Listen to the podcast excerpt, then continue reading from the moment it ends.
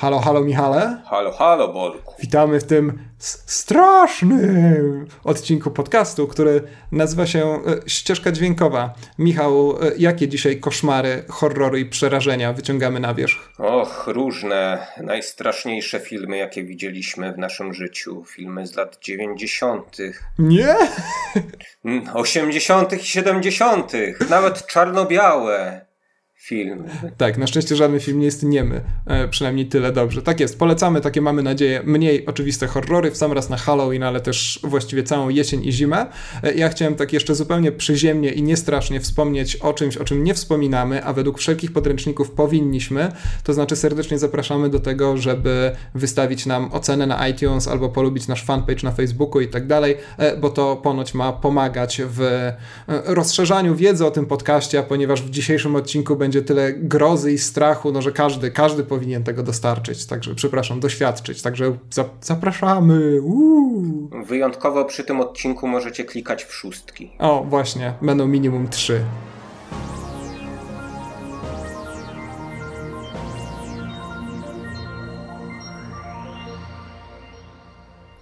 W paszczy szaleństwa. To pierwszy tytuł, który chcieliśmy polecić naszym słuchaczom. Ty, tytuł, tytuł straszny, prawda? No, w oryginale trochę, trochę łagodniejszy, bo tam w buzi szaleństwa.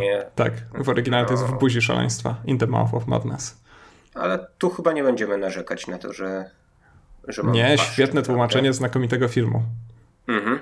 Filmu e, Lovecraftowskiego, można byłoby powiedzieć, e, pod e, pewnymi względami.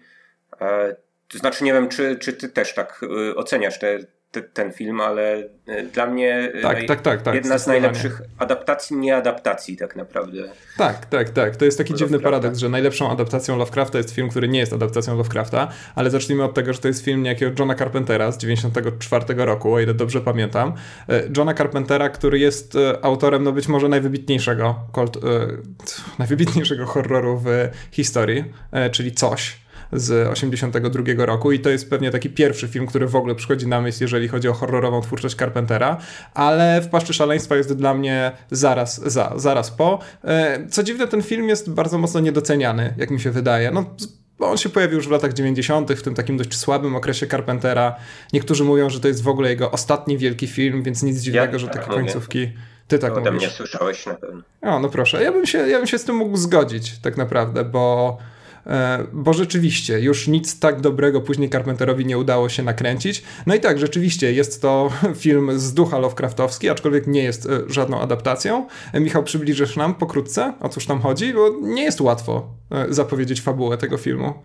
Mhm, e, mamy głównego bohatera, którym jest detektyw grany przez Samanila. I on ma y, przeprowadzić takie dosyć y, nietypowe śledztwo, mianowicie, znaczy nie wiem czy nietypowe, no detektywi zwykle... Wydaje się, że typowe.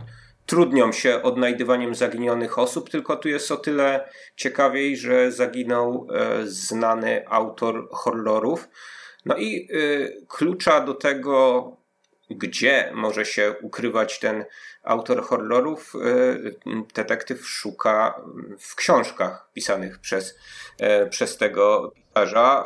E, to ja tylko dodam, że on się nazywa Sutter Kane, jeżeli nie pamiętasz, żebyśmy nie musieli cały czas go nazwać autorem horrorów. Sutter Kane, pisane obowiązkowo taką tandetną książką, y, czcionką, przepraszam, kiedyś zarezerwowaną dla e, Grahama Mastertona albo Stephena Kinga. No, myślę, że to właśnie to drugie odniesienie, nawet jakbyś tak policzył mniej więcej głoski, a przynajmniej sylaby, to się znajduje. Nie?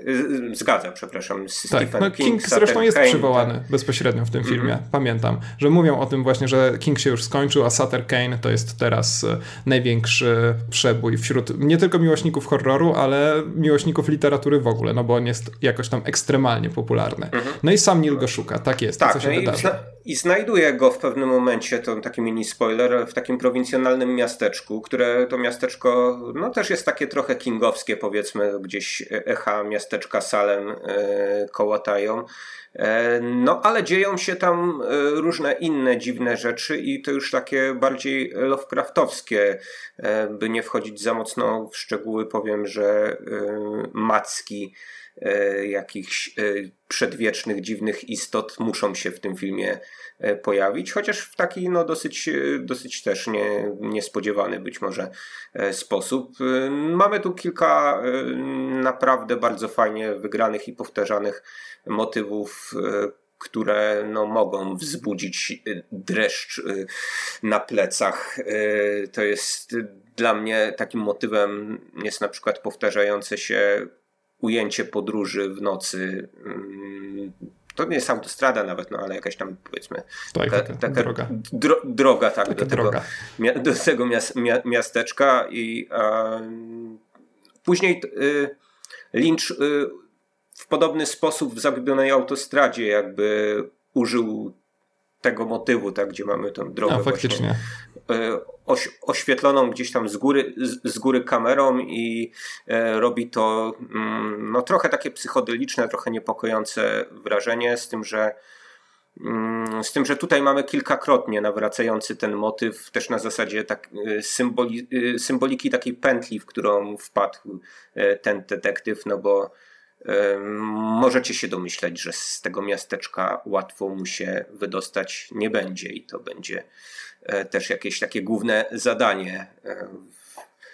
No, co, co mamy poza tym? No, poza tym mamy e, świetne role aktorskie no tak, sam Neil w ogóle w roli, w roli detektywa w horrorze to jest taki wybór zupełnie nieoczywisty. Sam Neil ma jednak bardzo, bardzo, bardzo poczciwą buzię. Nikt nie podejrzewa, że to jest buzia szaleństwa właśnie. On no, też nie jest osobą, której horror będzie później zupełnie obcy, no bo zagrał między innymi w Event Horizon tam 3 czy 4 lata później. Niemniej ciągle, kiedy przypominam sobie jakieś poszczególne kadry czy ujęcia z W paszczy szaleństwa, to właśnie to, że gdzieś tam w centrum zawsze jest ta niewinna buzia sama Nila, ale jednocześnie takie bardzo mocno podlane jakąś psychozą oczy, no to to jest to, co działa najbardziej. Także no, sam Neil jest zresztą zupełnie znakomity w tym filmie. Chyba zresztą najlepszy. Tam za bardzo nie ma obok kogo grać. On tam ma jakąś partnerkę, przepraszam, że tak brzydko powiem, ale nie mhm. pamiętam, kto ją grał. E, Jurgen Prochnow gra Satera Keina. E, tak, tak, tak. niemieckiego pochodzenia aktor e, i tworzy może trochę sztampową postać, ale jednak, jednak demoniczną i w jakiś sposób przerażającą też. Ja jeszcze tylko tak wracając do tego y, Samanila chciałem powiedzieć, że to było no, raptem rok po tym, gdy zagrał w Parku Jurajskim, tak, i jego e, i, tak, i też w fortepianie Jane Campion, więc y, w zasadzie stał się popularnym aktorem w tym czasie, a tutaj no, wydaje się jakiś taki dziw, dziwny wybór dla, dla popularnego aktora, że wskakujemy w coś, co przynajmniej mm, no, wydaje się na pierwszy rzut oka być jakąś taką beklasową pulpą. E, no ale jeśli chodzi o wartość artystyczną, to wydaje mi się, że w Paszczy Szaleństwa jednak e, kilka otchłani wyżej, tak, nad tymi nad tymi pulpowymi horrorami, będącymi też na przykład y, wprost ekranizacjami e, Lovecrafta e, stoi, bo tych tak, ekranizacji Lovecrafta tak, gdzieś tam w latach 90. czy dekadę temu e, trochę mieliśmy. Stuart Gordon i Brian Usna to byli tacy specjaliści. Tak, tak, tak. tak. No chociaż, chociaż, chociaż jednak Stuarta Gordona bardzo lubię, bardzo naprawdę reanimatora na przykład bardzo sobie cenię. To Gordon zrobił, prawda? Tak, tak, tak Gordon. Tak. Ja, no, w Paszczy Szaleństwa jest rzeczywiście najbardziej Lovecraftowskie, ale nie tylko ze względu na to, że tam pojawiają się rzeczywiście ma macki i jakieś takie wariacje na temat ryboludzi i dzieci, które zjadły psu nogę, chociaż nie wiem, czy Osuwanie to jest się w szaleństwo, tak? To jest jakiś no właśnie, właśnie, temat. właśnie. Tylko o to chodzi, że u Lovecrafta jednak zawsze najpiękniejsze, najbardziej fascynujące były te elementy, które każą i bohaterowi danego opowiadania i w końcu też czytelnikom kwestionować to, co, czy rzeczywistość, która się wokół niego roztacza jest rzeczywiście rzeczywistością, a nie tylko jakimś e, mhm. takim dziwacznym majakiem. No i tam rzeczywiście to popadanie w szaleństwo jest zawsze najbardziej istotne. No i, i o tym dokładnie, jak sam tytuł filmu wskazuje, u, usta, czy też buzia szaleństwa, czy też paszcza szaleństwa, czy też w paszczy szaleństwa po prostu jest. No i to jest, e, no i do tego oczywiście mamy jeszcze tą taką złowrogą obecność gdzieś tam spoza naszego świata, bo ten motyw w pewnym momencie też zostaje bardzo wyraziście wygrany, ale to jest też druga taka według mnie bardzo istotna kwestia dla Lovecrafta, to znaczy to przekonanie, że my jako ludzie jesteśmy tylko i wyłącznie takimi um, słabowitymi, mięsnymi istotkami, nad którymi jeszcze roztacza się jakaś władza, z której my istnienia nawet nie jesteśmy w stanie sobie zdać sprawy. No i to też w jakiś tam sposób jest tematem filmu Carpentera.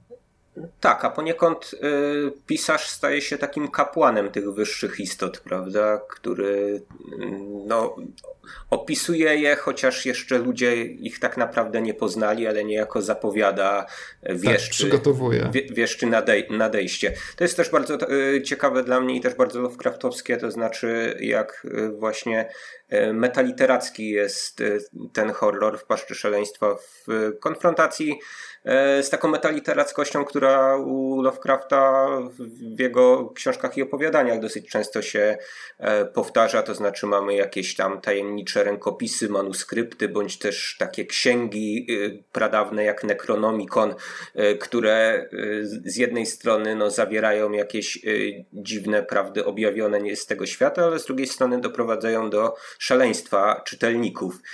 I tu mamy niejako uwspółcześnienie tego, aktualizację do właśnie powieści prozy tego Satera Keina, o którym wspominaliśmy. To jego książki mają być właśnie wehikułami tego zła, które niedługo nadejdzie i świat zapewne opanuje. Tak, no i oczywiście pojawia się w pewnym momencie to pytanie, które chyba każdemu widzowi się nasuwa, to znaczy, czy przypadkiem sam y, bohater Samanila też nie jest tylko i wyłącznie napisaną postacią. Także ta komplikacja warstw tam jest naprawdę ogromna. Wydaje mi się, że to jest taki film, który po pierwszym obejrzeniu warto odpalić jak najszybciej po raz drugi, y, ale nawet jeżeli nie macie aż tyle czasu, to przynajmniej raz w Paszczy Szaleństwa obejrzeć należy, bo to jest, no rzeczywiście, najwybitniejszy film Lovecraftowski, jeden z dwóch najwybitniejszych filmów Johna Carpentera, który sam w sobie jest e, znakomitym reżyserem, nawet jeżeli nakręcił bardzo, ale to bardzo dużo szrotu. Ja jestem ogromnym fanem tej pozycji, także, także szczerze polecam. Naprawdę, na Halloweenową noc jak znalazł. Dokładnie. Horror, który może namieszać w waszych mózgach. Uuu, mam nadzieję, że do każdego filmu będziemy mieli takie jednolinijkowe, złowrogie podsumowanie nie napisałem uprzednio, więc nie wymagaj ode mnie tego. No nie ale, mamy takiego ale, talentu literackiego jak Sutter Kane. Postaram się.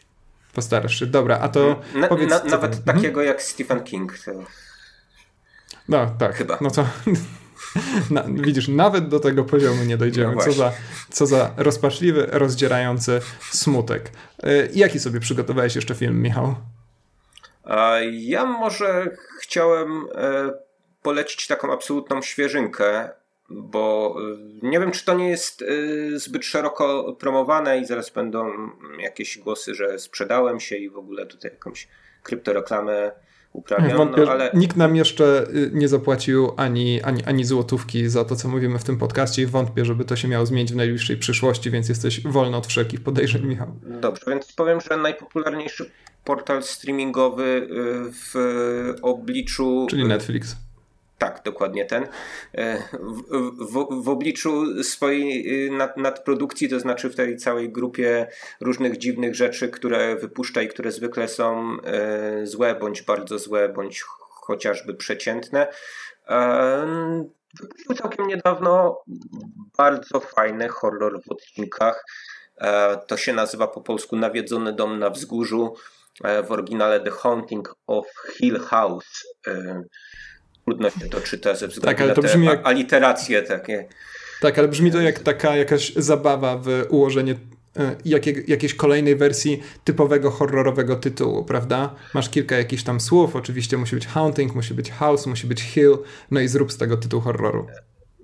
No tak, dlatego że gdzieś tam e, z tyłu e, tego wszystkiego czają się inne domy na nawiedzonym wzgórzu. W latach 60.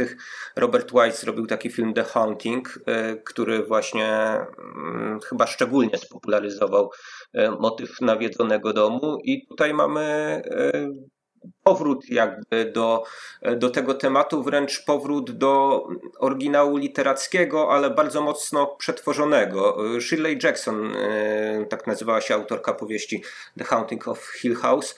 E, I w miarę wielnie e, ta, tę, tę powieść właśnie Robert Wise przeniósł w zasadzie pół wieku temu na, na ekrany. Natomiast tutaj dostajemy dziesięcioodcinkowy serial od Netflixa, no prawie 10-godzinny, dlatego że mamy odcinki 50-minutowe, no ale mamy też jeden albo dwa takie ponadgodzinne.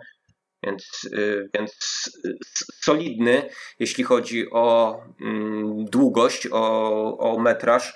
Mm, cała produkcja trwała podobno 9 miesięcy.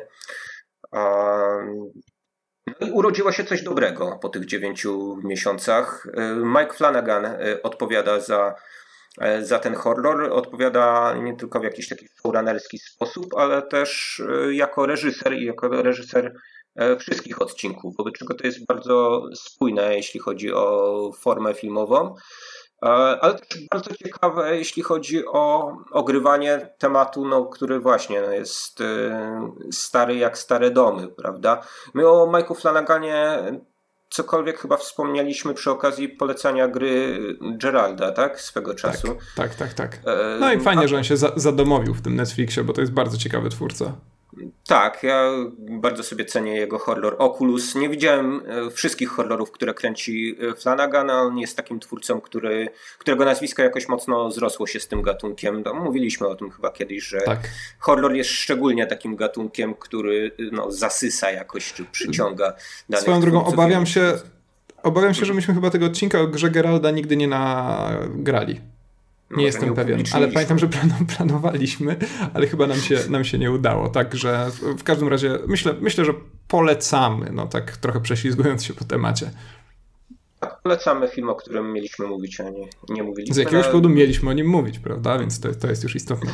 Jak redakcja e... KD Cinema, mówimy tylko o tym, co nam się podoba. To nieprawda. Mhm. Natomiast yy, no, ciekawe w przypadku Mike'a Flanagana jest właśnie nie tylko to, że urodził się w miasteczku Salem w Massachusetts, co być może jakoś zdeterminowało jego e, karierę, ale też właśnie e, to, że stara się w dość twórczy sposób e, no, przetwarzać e, rzeczy, które wcześniej sam oglądał, które w jakiś sposób natchnęły go do tego, żeby e, kręcić horrory. A jak to robi w Nawiedzonym Domu na Wzgórzu? No robi to przede wszystkim e, rozwarstwiając tą opowieść na e, płaszczyzny czasowe, bo mamy e, opowieść, która się toczy współcześnie z dorosłymi bohaterami. Natomiast e, mm, ci bohaterowie należący do tej samej rodziny, liczne rodzeństwo, zostali w pewnym momencie straumatyzowani w dzieciństwie i straumatyzowani prawdopodobnie przez pobyt w tym tytułowym nawiedzonym domu. Czy ten nawiedzony dom naprawdę był nawiedzony, czy nie, to nawet y, y, wśród nich samych zdania są co do tego podzielone.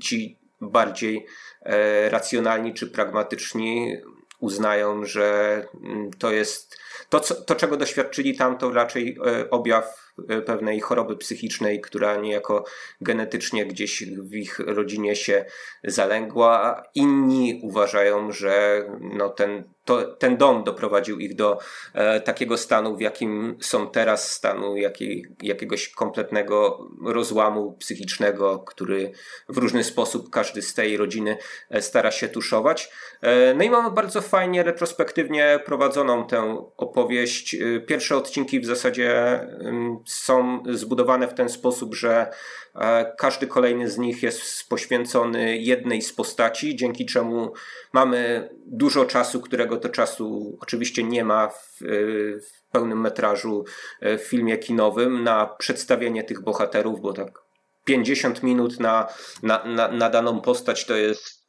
to jest bardzo dużo, ale dzięki temu właśnie przez te kilka odcinków możemy się e, dobrze zżyć, dobrze poznać z tymi, dobrze poznać te postacie, no a potem, e, a potem mamy mm, ciąg dalszy tej historii, to znaczy kilka perspektyw e, pokazujących, co tak naprawdę wydarzyło się w tym domu, albo co też mogło się wydarzyć.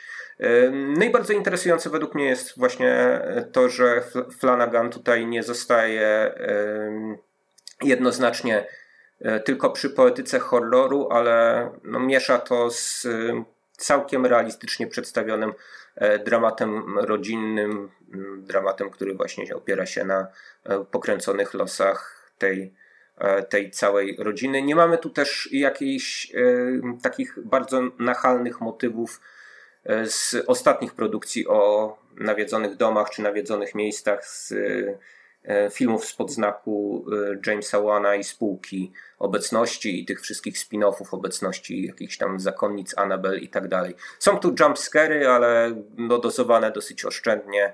Często ta groza jest właśnie budowana w takim staroświeckim może trochę stylu, ale działa. Działa pod warunkiem, no, że damy szansę temu serialowi.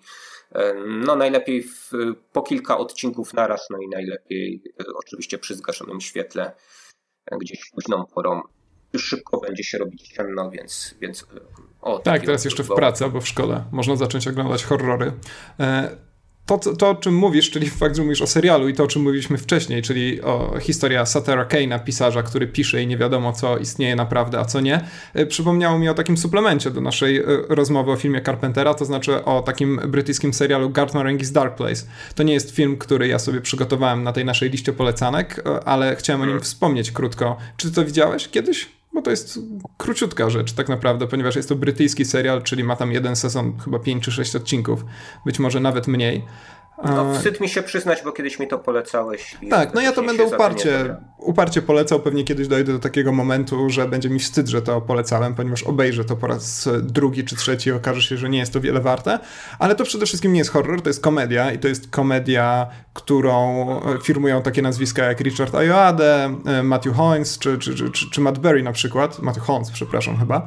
E, wydaje mi się, że takie nosi ten pan nazwisko. Czyli takie rzeczywiście te czołowe postacie telewizyjnej brytyjskiej komedii. I to jest, e, no właśnie, trudno tak naprawdę to opowiedzieć, ponieważ jest to historia pisarza typowego Garta Marenghi, który opowiada nam, który napisał serial, o ile dobrze pamiętam, e, serial o szpitalu, który znajduje się w tytułowym Dark Place, no i on tam też jednocześnie gra główną rolę, no i mamy bardzo dużo takich metatekstualnych gier, ale przede wszystkim dużo, dużo, dużo, dużo naprawdę dobrej zabawy. O, tak bym to ujął. E, sam Gart Marenghi jest taką dość ewidentną, ale chyba bardziej ponurą niż w oryginale parodią Stephena Kinga, czyli właśnie w stylu Satera Kane'a chociażby. E, no a kiedy przedstawia siebie samego w opowieści, którą tworzy, no to jest takim lekarzem superherosem, a w samym szpitalu w Dark Place dzieją się bardzo dziwaczne, nadnaturalne rzeczy. Wydaje mi się, że już w pierwszym odcinku jest czarna msza. Nie jestem pewien, bo widziałem to dawno temu, ale mm, pamiętam, że, że znakomicie się na tym bawiłem. No jest e, fantastyczna Jak, jak zawsze na czarnej mszy, tak? Tak, no, tak, tak. No, minimum, minimum raz w tygodniu. E, jest świetna piosenka, która towarzyszy czołówce. Jest fantastyczny kawałek, który pojawia się w trakcie pod tytułem One Track Lover. Szczerze polecam. E, I cały serial też z dziką radością polecam. Ale tak jak mówię, to jest tylko dodatek, który nagle mi gdzieś tam wyprysnął w głowie. A ja chciałem powiedzieć e, o filmie trochę mniej świeżym niż to, o czym wspomniałeś. Cieszę się zresztą, że ten dom na nawiedzonym wzgórzu jest w porze, bo muszę sobie na niego wygospodarować kiedyś 10 godzin.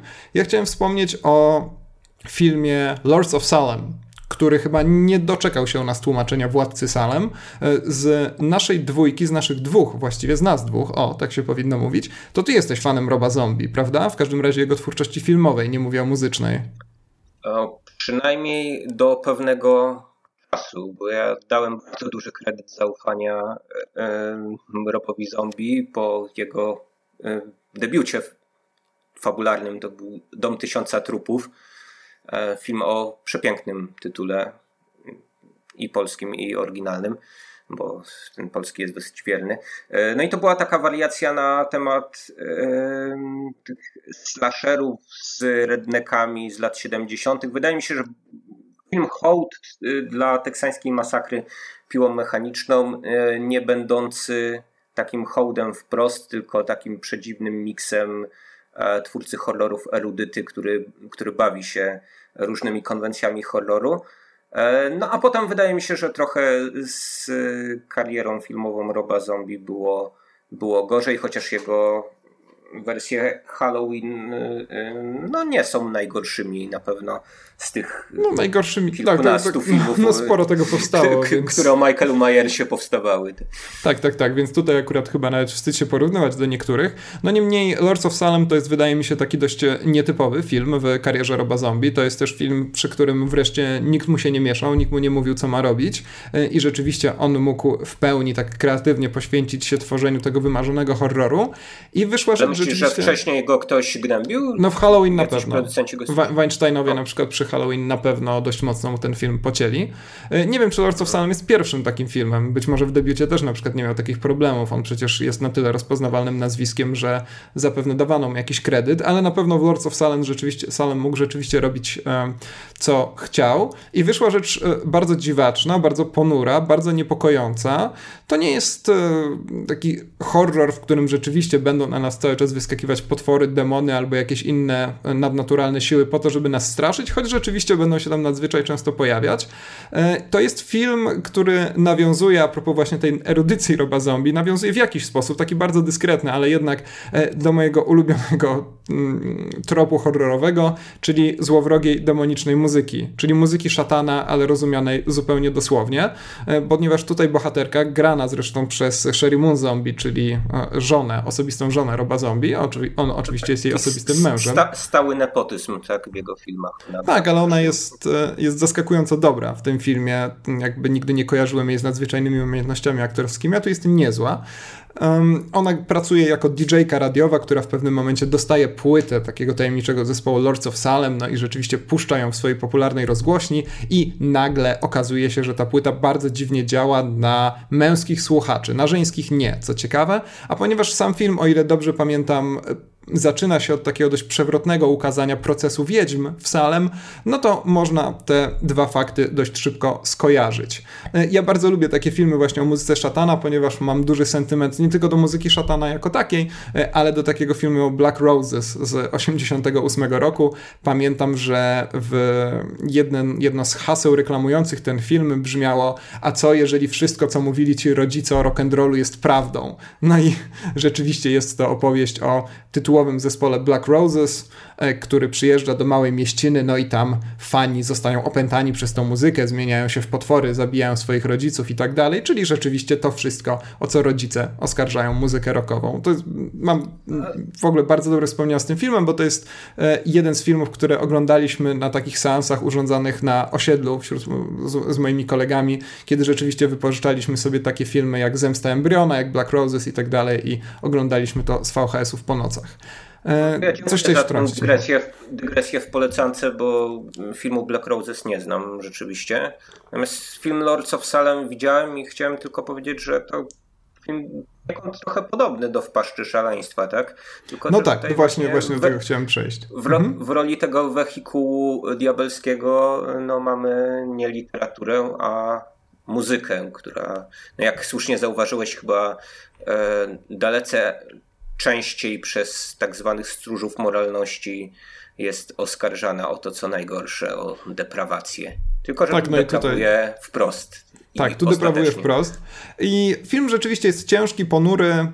Mm, tam faktycznie można się poczuć trochę jak ta bohaterka, która jest bardzo zdezorientowana, nie wie co jest, no właśnie, jak u Carpentera, co jest prawdą, co jest jakimś zwidem dziwacznym, nie wie tak naprawdę co jej zagraża, co się zaraz wydarzy i to wszystko bardzo powoli zmierza do finału, który jest wspaniały. To znaczy ostatnie, ostatnie minuty Lords of Salem to jest e, czyste arcydzieło filmowego horroru i nawet jeżeli będziecie się męczyć przez te niecałe dwie godziny, to warto, warto, warto wytrzymać dla końcówki. Naprawdę, nie będę zdradzał absolutnie niczego, nie będę zdradzał co się tam dzieje, jaki film zostaje tam wprost zacytowany, a przede wszystkim jaka piosenka leci w tle i jak ona zgrywa się z tym, co dzieje się na ekranie, ale jest to rzecz zupełnie cudowna. I tak naprawdę z Lords of Salem nie pamiętam prawie nic, z wyjątkiem tych ostatnich kilku, kilku minut. Mhm. Rzeczywiście to jest jeden z tych filmów, w których y, kulminacja przerosła to, co po drodze y, do niej. A mówiłeś, że y, właśnie ta bohaterka w jakiś sposób kojarzy ci się z bohaterem w paszczy szaleństwa, ale ja miałem przez większość tego filmu takie skojarzenie z bohaterką słynnego satanistycznego horroru Romana Polańskiego, Dziecko Rosemary. I trochę ta bohaterka jest właśnie taka jak, jak, jak, jak Rosemary, która... No jest to mniej zabawne, mniej dowcipne niż, niż Dziecko Rosemary. To jest film dużo bardziej, dużo bardziej na serio nie? Niż, nie, niż film Polańskiego, który jest jednak takim trochę Jasne, Polański był ironistą, się. zombie też jest ironistą, ale takim dosadnym, który jednak bardzo lubi pewne rzeczy, które biją widza po twarzy.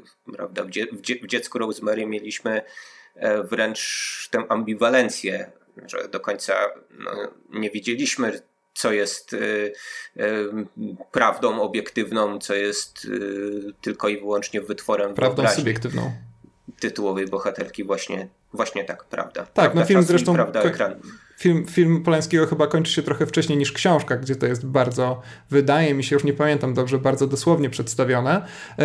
To znaczy, oczywiście, a propos tej ironii, no to ta końcówka Lords of Salem, nad którą się tak tutaj rozpływam, no to to jest jedna wielka ironia, po prostu. No to jest e, bardzo, bardzo, bardzo zabawna scena. Ona jest przerażająca, ale trudno jednocześnie gdzieś tam e, przez łzy przerażenia się, mm, się nie zaśmiać też. Swoją drogą teraz jest e, rocznica dziecka Rosemary rozpoczęła się, czy też rozpocznie się jakoś niedługo premiera jakiegoś kolejnego zremasterowanego wydania i sam Polański z wiadomych względów nie będzie chyba w ogóle nawet wymieniany przy tej promocji. No to jest materiał na inną rozmowę, ale przeczytałem o tym wczoraj.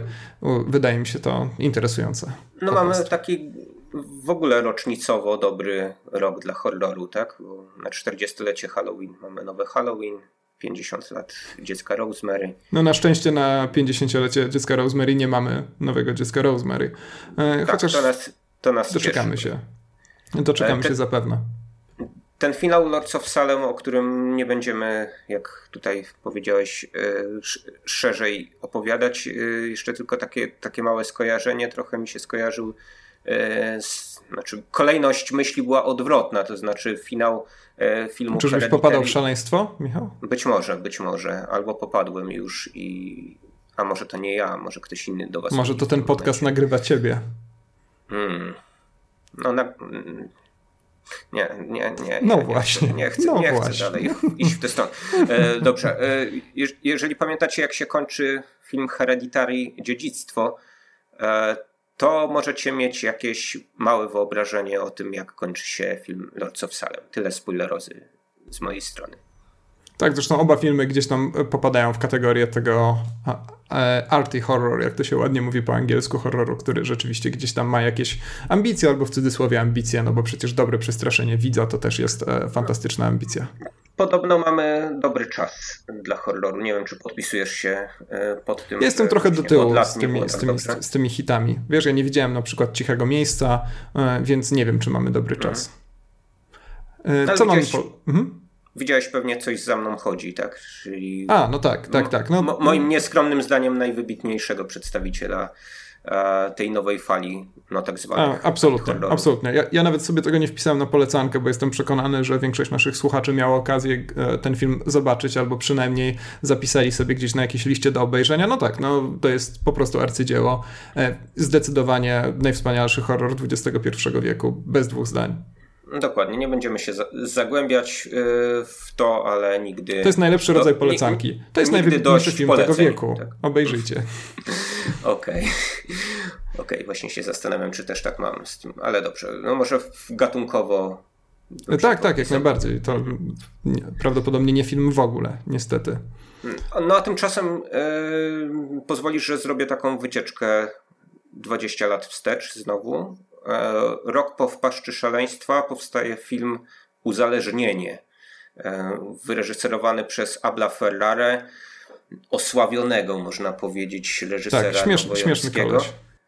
E, przy jakiejś okazji coś tam chyba o Ablu Ferrarze mówiliśmy, ale już nie pamiętam. Tak, właśnie nie pamiętam. Okazja, więc... Jakimś zły poruczniku? Nie, nie pamiętam, nie pamiętam kiedy. Więc może, mo, może warto y, nawet powtórzyć y, pewne rzeczy, że no, Abel Ferrara to właśnie przede wszystkim twórca Złego Porucznika i twórca y, filmów, które no, zapisały się w historii kina głównie tym, że szokowały ówczesnych, że w jakiś sposób Y, były no, według niektórych nawet bluźniercze. Taki był zły porucznik, który y, no, włączył warstwę mm, bardzo dosadną obyczajowo z motywami religijnymi. To znaczy, można było powiedzieć, był takim podkręconym filmem Martina Scorsese'ego, to znaczy takim filmem który mógłby nakręcić Martin Scorsese, gdyby brał jakieś mocne narkotyki. Tak, tak mógłbym zareklamować. Czyli na początku kariery. Przegapił tam tą okazję, no i, no i już. Nie wiem, czy Martin Scorsese brał jakieś mocne narkotyki, coś więcej. On brał bardzo mocne leki na, brał bardzo mocne leki na astmę. I z tego co hmm. wiem, Wydaje mi się, no zresztą e, to, to jest pewnie coś, co wymaga większego researchu, ale e, wydaje mi się, że on, on miał przecież e, w pewnym momencie taką zapaść, że trafił w ogóle do szpitala i powiedzieli mu, że umrze jutro, jeżeli się za siebie nie weźmie. I nie wiem, czy to było tylko przedawkowanie leków na astmę, czy jeszcze czegoś innego. No ale mimo, że Pudelek to jest mój jeden z ulubionych portali, to jednak ten podcast nie jest Pudelkiem, więc musimy to sprawdzić i wtedy będziemy mówić. Tak, przynajmniej w dwóch innych źródłach. W każdym razie Drax to Drax po angielsku, czy to były tak, dokładnie. narkotyki, to nie jest jakoś mocno e, istotne. Mm, co jeszcze łączy Abla Ferrara z, ze Scorsese'em? No to, że y, upodobał sobie Nowy Jork na miejsce akcji swoich filmów. Y, no ale jest to twórca, który mm, sam miał problemy E, z narkotykami, takie dosyć, e, dosyć mocne. Niektóre z jego filmów e, powstawały wręcz pod, pod wpływem różnych substancji psychoaktywnych, co często bardzo negatywnie odbijało się na, na tym, jak te filmy wyglądają, ale to dla mnie nie jest przypadek filmu Uzależnienie. Wydaje mi się, że. Paradoksalnie. Tak, wydaje mi się, że film pod takim właśnie tytułem szczególnie dobrze jak, jakkolwiek by to nie zabrzmiało, korzysta z doświadczeń Abla Ferrary, ponieważ y, tutaj Abel Ferrara daje niejako znak równości pomiędzy taką e, tradycyjną wampirzą rządzą krwi, a właśnie potrzebą e, zażycia substancji, od której jesteśmy e, uzależnieni. I główna bohaterka grana przez Lily Taylor no zostaje nie, niejako, można powiedzieć, tym wampiryzmem zainfekowana. E, to sprawia, że e, Abel Ferrara z jednej strony ciągnie akcję e, w ten sposób, jakby opowiadał o ćpunce, która właśnie zostaje uzależniona od jakiegoś zupełnie nowego narkotyku i próbuje jakoś właśnie w tej nowej rzeczywistości się odnaleźć, jednocześnie bardzo mocno czując, że właśnie dominuje ta potrzeba narkotyku na całe jej życie, ale z drugiej strony daje mu to asumpt do e, różnego rodzaju e, dygresji i opowieści o, o tym, czym w ogóle uzależnienia mogą być i w jaki sposób tak naprawdę mm, kontrolujemy rzeczywistość, w jaki sposób y, doświadczamy y, naszej rzeczywistości, więc ja nie, nie zawahałbym się tutaj nawet górnolotnie powiedzieć, że e, film, który teoretycznie w punkcie wyjścia jest niskobudżetowym e, horrorem e, zrealizowanym za garść dolarów, zamienia się w taki dramat egzystencjalny, dość posępny, E, bo może nie ma tutaj nawet jakiegoś specjalnego e, epatowania grozą, epatowania mm, scenami gore, ale jest sporo cytowania niczego, Williama Barrowsa, e, więc niektórzy mogą uznać, że to jest pretensjonalne, że przekracza pewne właśnie granice, zamienia się w jakąś taką grafomanię, zamiast no, być porządną opowiastką grozy mrożącą krew w żyłach. E, ale mnie wydaje się, że właśnie tu w jakiś sposób Abel Ferrara jednak e, ten, to wampiryczne kino e, wskrzesza i robi to lepiej niż takie egzystencjalne filmy o wampirach jak Zagadka Nieśmiertelności Tonego Scotta czy Tylko kochankowie przeżyją Jima Jarmusza. Niedługi film, niecałe 90 minut, a tyle treści. Tak, o Ablu Ferrorze wspominaliśmy przy okazji naszego odcinka o filmach cyberpunkowych ciekawszych niż Ghost in the Shell, bo wtedy też Ghost in the Shell recenzowaliśmy, no i mówiliśmy oczywiście chwilkę o hotelu New Rose. E, tak mi się w każdym razie wydaje. Jeżeli chodzi o fajne, ciekawe, nietypowe filmy o wampirach, no to pewnie Martina George'a Romero trzeba by to było jeszcze dodać. E, wiem, że ty też lubisz ten film. To jest e, Ale to bardzo chyba go polecałeś nawet. Tak, bardzo, bardzo możliwe, więc na wszelki wypadek nie będę się teraz nad nim rozpływał jakoś nadzwyczajnie, ale szczerze polecam, no bo to jest e, rzeczywiście taki w gruncie rzeczy przede wszystkim smutny portret e, zniszczonej industrialnej Ameryki, wśród której zagubiony krąży tytułowy bohater, który być może jest wampirem, a być może nie. Ale skoro przy wampirach jesteśmy, to ja bym chciał w tych naszych polecankach sięgnąć znowu jeszcze, jeszcze, jeszcze dalej, bo aż do, uwaga, 77 roku i filmu Alucarda Juana Lopeza Moctezumy, Juan López Moctezuma, meksykański reżyser, to jest dla mnie postać e, głęboko, głęboko fascynująca. Ja zresztą kiedyś e, bliżej zajmowałem się jego twórczością. Facet, który ma też zupełnie niesamowitą biografię, zwłaszcza końcówkę tej biografii. Ja teraz nie będę się nad tym rozpływał przepraszam, nie wiem czemu powtarzam rozpływał, chodzi mi oczywiście o słowo rozwodził, bo chyba nie należy się szczególnie tą biografią e, zachwycać, czyli rozpływać właśnie, bo jest no, to, to życiorys tak naprawdę dramatyczny. więc zgadza się Można, wszystko. ale on się na szczęście nie utopił, ani nic takiego, ale w każdym razie w pewnym momencie E, nie wiem czemu się śmieję z tego, przepraszam, ale trafił do zakładu dla psychicznie chorych, z, których, z którego został nielegalnie wydostany przez miłośników swojej twórczości, którzy postanowili e, przywrócić mu pamięć, bo właśnie na brak pamięci między innymi Moctezuma cierpiał, przez zabieranie go na miejsca, gdzie on kręcił swoje filmy. Powstał nawet o tym film dokumentalny pod tytułem Alucardos, e, także historia jest naprawdę fascynująca, a sama, sama Alucarda też jest naprawdę znakomita, to jest sam Moctezuma, być może warto go skojarzyć z jakimś znanym nazwiskiem, no i to jest oczywiście niejaki Alejandro Chodorowski. Alejandro Chodorowski, Chilijczyk, który w tamtym czasie w Meksyku pracował, no Fando i List to jest film e, produkcji meksykańskiej, zresztą to późniejszy w jakiś tam sposób też, e, no i oni współpracowali z Moctezumą. Moctezuma zresztą chyba jest jakimś producentem mm, Fonda i List, czy coś takiego, nieważne. W każdym razie współpracowali w dużej mierze dlatego, że dzielili pewną taką mocno brutalno-surrealistyczną wrażliwość i ona najpierw e, się tak bardzo efektownie zamanifestowała w filmie Mansion de la, Locura, de la Locura, czyli po prostu posiadłość szaleństwa, tak jak ta gra, też Lovecraftowska zresztą, a propos właśnie tematów Lovecraftowskich w tym odcinku. I to jest e, bardzo dziwaczna adaptacja jednego z opowiadań Edgara Allana Poe, e, którą jednak dość trudno znaleźć w sensownej jakości. Ona co prawda pojawiła się na DVD, ale tak jak mówię, dość trudno ją wygrzebać w takiej jakości, która pozwala zobaczyć, e, więc e, bez bólu, więc nie będę jej tutaj jakoś nadzwyczaj polecał, chociaż to jest naprawdę fantastyczne kino. No i później właśnie powstaje Alucarda, czyli taka Alucarda, no niespodzianka. Jeżeli przeczytamy to imię od tyłu, to wyjdzie nam wariacja na temat Drakuli oczywiście. No i to jest taki film, który bardzo często się wrzuca do tego gatunku efektownie, efektownie zatytułowanego non-sploitation, czyli po prostu gatunku, gdzie głównymi bohaterkami są mm, zakonnice, zwykle bardzo e, obficie obdarzone przez naturę, e, które no albo mordują, albo same giną gdzieś tam w, w jakichś krwawych okolicznościach. Najsłynniejszym filmem tego typu jest zresztą też produkcja meksykańska pod e, jeden z wielu tytułów tego filmu jest super i brzmiąc Sexorcista po prostu. Ale Alucarda nie ma tak naprawdę bardzo wiele z czymś takim wspólnego. To jest przede wszystkim film nieprosty, niebanalny, banalny, opowiadający fantastyczną zupełnie historię y, z jednej strony zakazanego pożądania, bo rzecz dzieje się w zakonie, a między Alucardą a niejaką Justyną, tu skojarzenia z Markizem de Sade są jak najbardziej zasadne. E, z jednej strony pojawia się ta namiętność, no a z drugiej oczywiście e, pojawia się mm, ten złowrogi nomen omen kierat e, z mm, zakonu, więc e, z tym kieratem również należy walczyć. Należy walczyć z takim właśnie głębokim przekonaniem o tym, że nie ma żadnej innej rzeczywistości poza tą rzeczywistością, którą my sami tutaj w tym zakonie ustalamy. No i do tego dochodzi też e, wspaniała wizualna wyobraźnia Lopeza Moctezumy. W tym filmie jest dużo naprawdę fantastycznie zakomponowanych scen.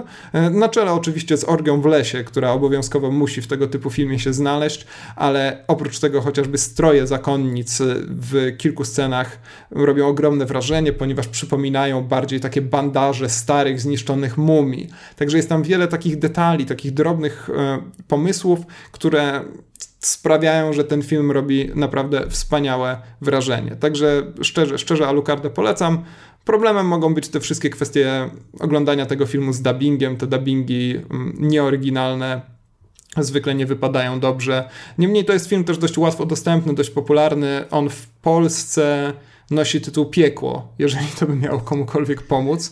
W oryginale nazywa się Alucarda, Córa Ciemności, La hija de las Tinieblas, także mm, no, myślę, to jest że film łat, łatwiej mimo wszystko po polsku wymówić Piekło niż Alucarda La de las Tinieblas. Tak, sam Moctezuma później miał kilka interesujących przygód z horrorem, ale e, jego chyba takim moim ulubionym przykładem jego twórczości jest to, że w filmie anglojęzycznym, zresztą pod tytułem To Kill a Stranger, bohaterowie znajdują się w pewnym anonimowym latynoamerykańskim kraju i czytają Trybunę Ludu. Ja to kiedyś wrzuciłem nawet na fanpage'a. E, naszego podcastu. No właśnie, o tego reżysera chodziło. No, w przypadku polecanek horrorowych to Alucarda z całego serca. To jest naprawdę znakomite kino. To ja, o ile podzielam Twoje e, zdanie na temat pozostałych horrorów, o których dzisiaj rozprawialiśmy, to tutaj e, no nie mogę się pod tym podpisać. Takie małe ostrzeżenie tylko dla słuchaczy, jeżeli jesteście uczuleni na horrory, w których dużo się krzyczy i tarza po podłodze. To, o tak, bardzo to, dużo to. To, to, ja, to, to, to ja odradzam, dlatego że E, to jest, to jest coś, co, co, co, kojarzyło mi się niestety z bardzo złym teatrem przez, prze, przez długi czas i kompletnie w ten film nie, nie wszedłem. Może dam mu drugą szansę kiedyś, bo. Nie, to znaczy, jak, jak nic się nie zmieniło, ciągle dużo krzyczą i, i tarzają się po podłodze. Ja się absolutnie z tym zgadzam. No to jest też ta teatralna zresztą tradycja e, tego, te, tej rzeczywiście nadzwyczajnej ekspresji, która być może rzeczywiście czasem maskuje po prostu brak jakichś subtelności i tak dalej. Nie, ale Alucarda no, wali po mordzie, a przede wszystkim po uszach bardzo dużo. To, to rzeczywiście słuszne ostrzeżenie. Okej, okay, czyli yy, mogę ze swojej strony polecić coś, co było przed Nunsplaytation, yy, a co w zasadzie no, stało się jakby nie, jedną z podstaw tego gatunku, czyli Diabły Kena Russella, bo to jest film, który co prawda horrorem e, do końca nie jest, e, no ale, ale odjazdy w stronę tego gatunku mamy, mamy dosyć, dosyć tak, mocne. ewidentne. no, nawet, nawet sam tytuł Diabły y, chyba mocno wskazuje, co Kena Russella y, fascynowało. Bardzo nierówny twórca, ale ten film mu się udał, y, tak mi się wydaje przynajmniej, szczególnie. Więc tutaj dla, dla fanów, fanów zakonnic może takie takie dwie, dwie polecanki, możecie tą drogą albo tą podążyć. Tak, a później jeszcze Matkę Joannę od Aniołów. Tak, później jeszcze Matkę Joannę od Aniołów na, na przykład, a, a propos Diabłów Kena Russella zresztą. Myślę, że te dwa filmy bez problemu można zręcznie połączyć. E, Michał, zastanawialiśmy się nad tym, ale nie ustaliliśmy niczego przed nagraniem, a teraz już za późno, bo mikrofon włączony. Czy będziemy coś osobno wspominać o Suspiri? Bo ja nie wyobrażam sobie polecanek e, horrorowych bez Suspiri, ale jednocześnie Luca Guadagnino nakręcił film, który 2 listopada już wchodzi do kin. Więc e, pytanie, no, no nie widzieliśmy go jeszcze, więc pytanie, czy będziemy coś osobno o Suspiri mówić, nie wiadomo. Więc może, może tylko wspomnimy tak z obowiązku. Ja w każdym razie czuję się w obowiązku powiedzieć, że e, żadna halloweenowa polecanka nie może być kompletna bez filmu Dario Argento z 77 roku, o ile dobrze pamiętam, no, czyli wtedy, kiedy Alucarda, no proszę, e, który jest wspaniały. To jest Kiedyś na pewno to była czołówka moich ulubionych filmów w ogóle. Już bardzo dawno go nie widziałem. Nie wiem, czy utrzymałby się w tej czołówce, ale nie mogę tego nie polecić. Myślę, że będziesz miał okazję dokonać analizy porównawczej, tak, gdy zobaczysz oba filmy. To znaczy, ten nowy będzie jakąś taką okazją do tego, żebyś obejrzał e, tę oryginalną wersję. Spe specjalnie długa nie jest. E, w przeciwieństwie do filmu Luki Guadagnino. Tak, tak on tradycyjnie to... będzie trwał bardzo, bardzo długo. Tradycyjnie dla tego twórcy oczywiście. No, to taki dosyć ciekawy przypadek, bo twórca, który jest na topie absolutnym, e, no bierze się za remake czegoś, co nawet no nie, nie było, znaczy okej, okay, no dobra, cieszy się jakąś tam estymą, prawda, uznaniem, e, kultem można wręcz nawet powiedzieć. Kultem, tak, po prostu. Ale, Ci, no, którzy mają znać ten film znają, ale to wystarcza ale nie jest to jakiś film, o którym wszystkie podręczniki historii filmu wspominają, prawda? Yy, no zobaczymy, co z tego zrobi twórca wysublimowanych historyjek o włoskiej prowincji. Tak, aczkolwiek wydaje mi się, że w jakiś taki zupełnie nieoczywisty sposób Guadagnino jest świetnym kandydatem do e, kręcenia Suspiri, no bo jednak e, motywem przewodnim jego filmów jest jakaś taka e, tajemnicza seksualna energia, która bardzo komplikuje, bo niekoniecznie rozbija pewne zastane układy. Być może film, który gdzieś tam krąży wokół tego zjawiska Giallo, no nie, nie będąc jego takim rasowym reprezentantem, ale jednak takiego zjawiska, gdzie ta seksualność jest piekielnie istotna no tutaj jest naturalnym kandydatem do tego, żeby taki twórca jak Luca Guadagnino go zremakeował. Także, także czekam, czekam z niecierpliwością, no przekonam się już w najbliższy piątek. E, I a propos takich filmów, które niedługo będą miały premierę, to ja chciałem zwrócić uwagę naszych drogich słuchaczy na estoński listopad, który pojawia się w naszych kinach w kilku kinach. Będzie miał bardzo ograniczoną dystrybucję prowadzoną przez taką zaczynającą firmę dystrybucyjną Velvet Spoon. E, rzecz była estońskim kandydatem do Oscara. Nie dostała się co prawda do tej e, finałowej dziesiątki, bodajże, tak? Tyle tych filmów w tym momencie jest. E, niemniej w samej Estonii zrobiła bardzo dużo szumu. Dostała kilka nagród za piękne zdjęcia i jest to ponoć, mówię ponoć, bo sam filmu nie widziałem, ale zobaczę go już w najbliższą środę. Rzeczywiście taka malarska, mroczna baś baśnie, więc na pewno warto sprawdzać po prostu w lokalnych kinach, a może nawet zapytać po prostu szefa kina, czy listopad uda się sprowadzić. No myślę, że kiedy oglądać film pod tytułem Listopad, jak nie w listopadzie, więc idealna pora. Tak, drugiej takie, druga taka okazja dopiero za 12 miesięcy, więc e, warto się spiąć. Michał, co cię najbardziej przestraszyło kiedykolwiek w kinie albo w telewizji? Najbardziej, najbardziej, ale w różnych fazach mojego życia, tak? Pewnie. No ale czy coś, czy, czy coś odbiło takie piętno, że na przykład do jakiegoś filmu nie wracasz, bo się, bo się go boisz po prostu? E, są takie filmy, których się boję, ale nie dlatego, że e, mnie przeraziły, ale dlatego, że mnie obrzydzają na przykład, ale to, to chyba tak w duchu trochę tego przełomu w horrorze, prawda?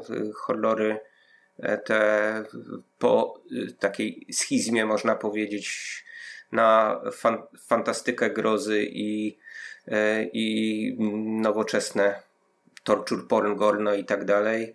E, no, z tej długiej ścieżki raczej, raczej obrzydzają, szokują niż, niż, niż przerażają.